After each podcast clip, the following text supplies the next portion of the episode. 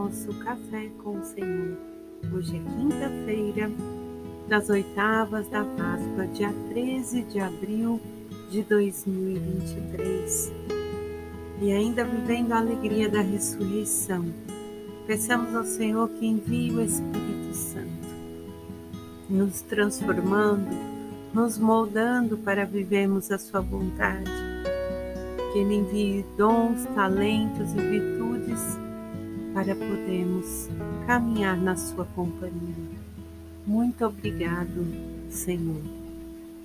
Mesmo nessa alegria do Cristo ressuscitado, de termos oito dias para viver essa grande graça.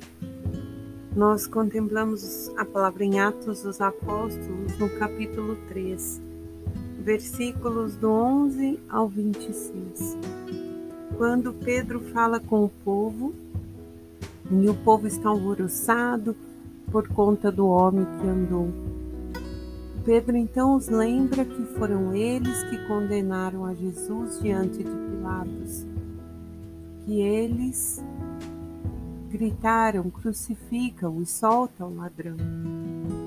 Diante disso, a multidão se cala e Pedro então vai dizer a eles: Convertam-se, para que os vossos pecados sejam apagados.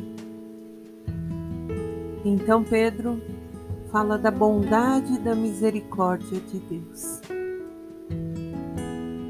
Pedro, nesse momento, vai falando com aquela multidão, fazendo-os refletir. Lhe diz que até que chegue o tempo final, o tempo de refrigério, Jesus Cristo está no céu, onde foi acolhido ao lado do Pai, até que todas as coisas se restaurem. Meus irmãos, Deus é um Pai de bondade, de misericórdia. A sua ira é lenta e Jesus se derrama sobre nós, assim como o Pai, pela ação do Espírito. E ainda hoje, somos convidados a crer, assim como aquele povo que condenou, nós também o condenamos, nós também o crucificamos, porque ele também se deu por nós, por toda a humanidade. Já se passaram séculos e Jesus ainda não voltou para nos acolher, porque todos nós somos convidados a esse tempo de restauração, a esse tempo de conversão, para que nenhum de nós se perca.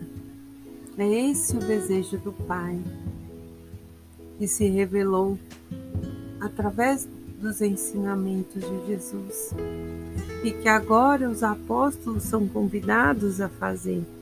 E hoje a missão cabe a cada um de nós: anunciar com fé e confiança. Tempos difíceis temos vivido, tempos em que a liberdade do homem tem o afastado do olhar para o alto. Crianças sofrendo ameaças, pais com medo, professores situações que a gente não imaginava viver. Mas tudo isso porque o homem está afastado do coração de Deus, que nos pede para ser manso e humilde, para ser como crianças. E, ao contrário de ser como crianças, esses homens têm levantado uma fúria contra os pequenos inocentes. Isso não é de Deus. Essa maldade é do inimigo. Que nesse tempo de graça nós possamos pedir a intercessão da Mãe de Jesus, da Virgem Maria, para que os corações se abram, se convertam, assim como Pedro está chamando, convertam-se, ainda dá tempo. E o salmista vai dizer no Salmo 8: o Senhor é grande, o vosso nome se espalha por todo o universo. Todo o universo clame o nome do Senhor. É esse o desejo e nós devemos reconhecer que Deus está acima de tudo. Deus pode tudo. Não existe homem nesse mundo maior que Ele. Não existe nada maior. Deus é Deus. E junto dele está seu filho amado que se, se deu por nós, se doou. E que nós vamos ver agora no Evangelho, segundo São Lucas, capítulo 24, versículos 35 ao 48, que Jesus se apresenta ali no meio dos discípulos e diz: A paz esteja convosco. Eles ficam espantados e cheios de medo. Imaginam que estão vendo um espírito. E Jesus fala com eles: Por que vos assustais? Se tens dúvidas, olhai para as minhas mãos e os meus pés. Sou eu mesmo, tocai-me. Vede, pois um espírito não tem carne, nem ossos como vedes que eu tenho e assim mostrou-lhe as mãos e os pés.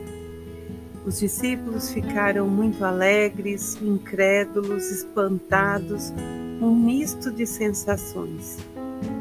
Então Jesus, vendo que estão afoitos, diz: Tendes alguma coisa para eu comer? E ofereceram a ele um pedaço de peixe assado. Ele tomou e comeu à vista deles. E nesse momento abriu-lhes a inteligência, para que eles compreendessem as Escrituras.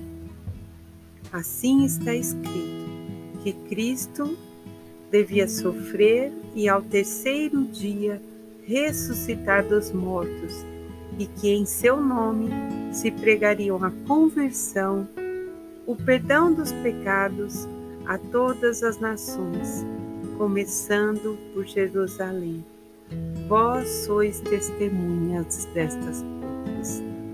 Como eu vinha dizendo, o convite hoje é para nós. Somos convidados a testemunhar a nossa fé, a levar a palavra, a anunciar e proclamar a conversão, perdão dos pecados, anunciar que o Senhor está nos esperando, Ele nos quer e que é uma decisão pessoal. Jesus não é um fantasma como nós ouvimos aqui, Ele é uma pessoa viva que se faz presente entre nós através do sacramento da Eucaristia. Cristo ressuscitou e chegando naquele ambiente, ele diz: a paz esteja convosco. É esse o desejo do Senhor, um mundo de paz. Mas é necessário que se rompam todos os medos, que se caiam tudo que impede a nossa visão, para que possamos reconhecer Cristo ressuscitado, que carrega as marcas da sua paixão, mas que tem um olhar acolhedor, que nos chama para a vida eterna. Cristo manteve as suas marcas nas mãos e nos pés para nos lembrar de todos os que passam por humilhações, que são perseguidos, pobres, rejeitados neste mundo, hoje.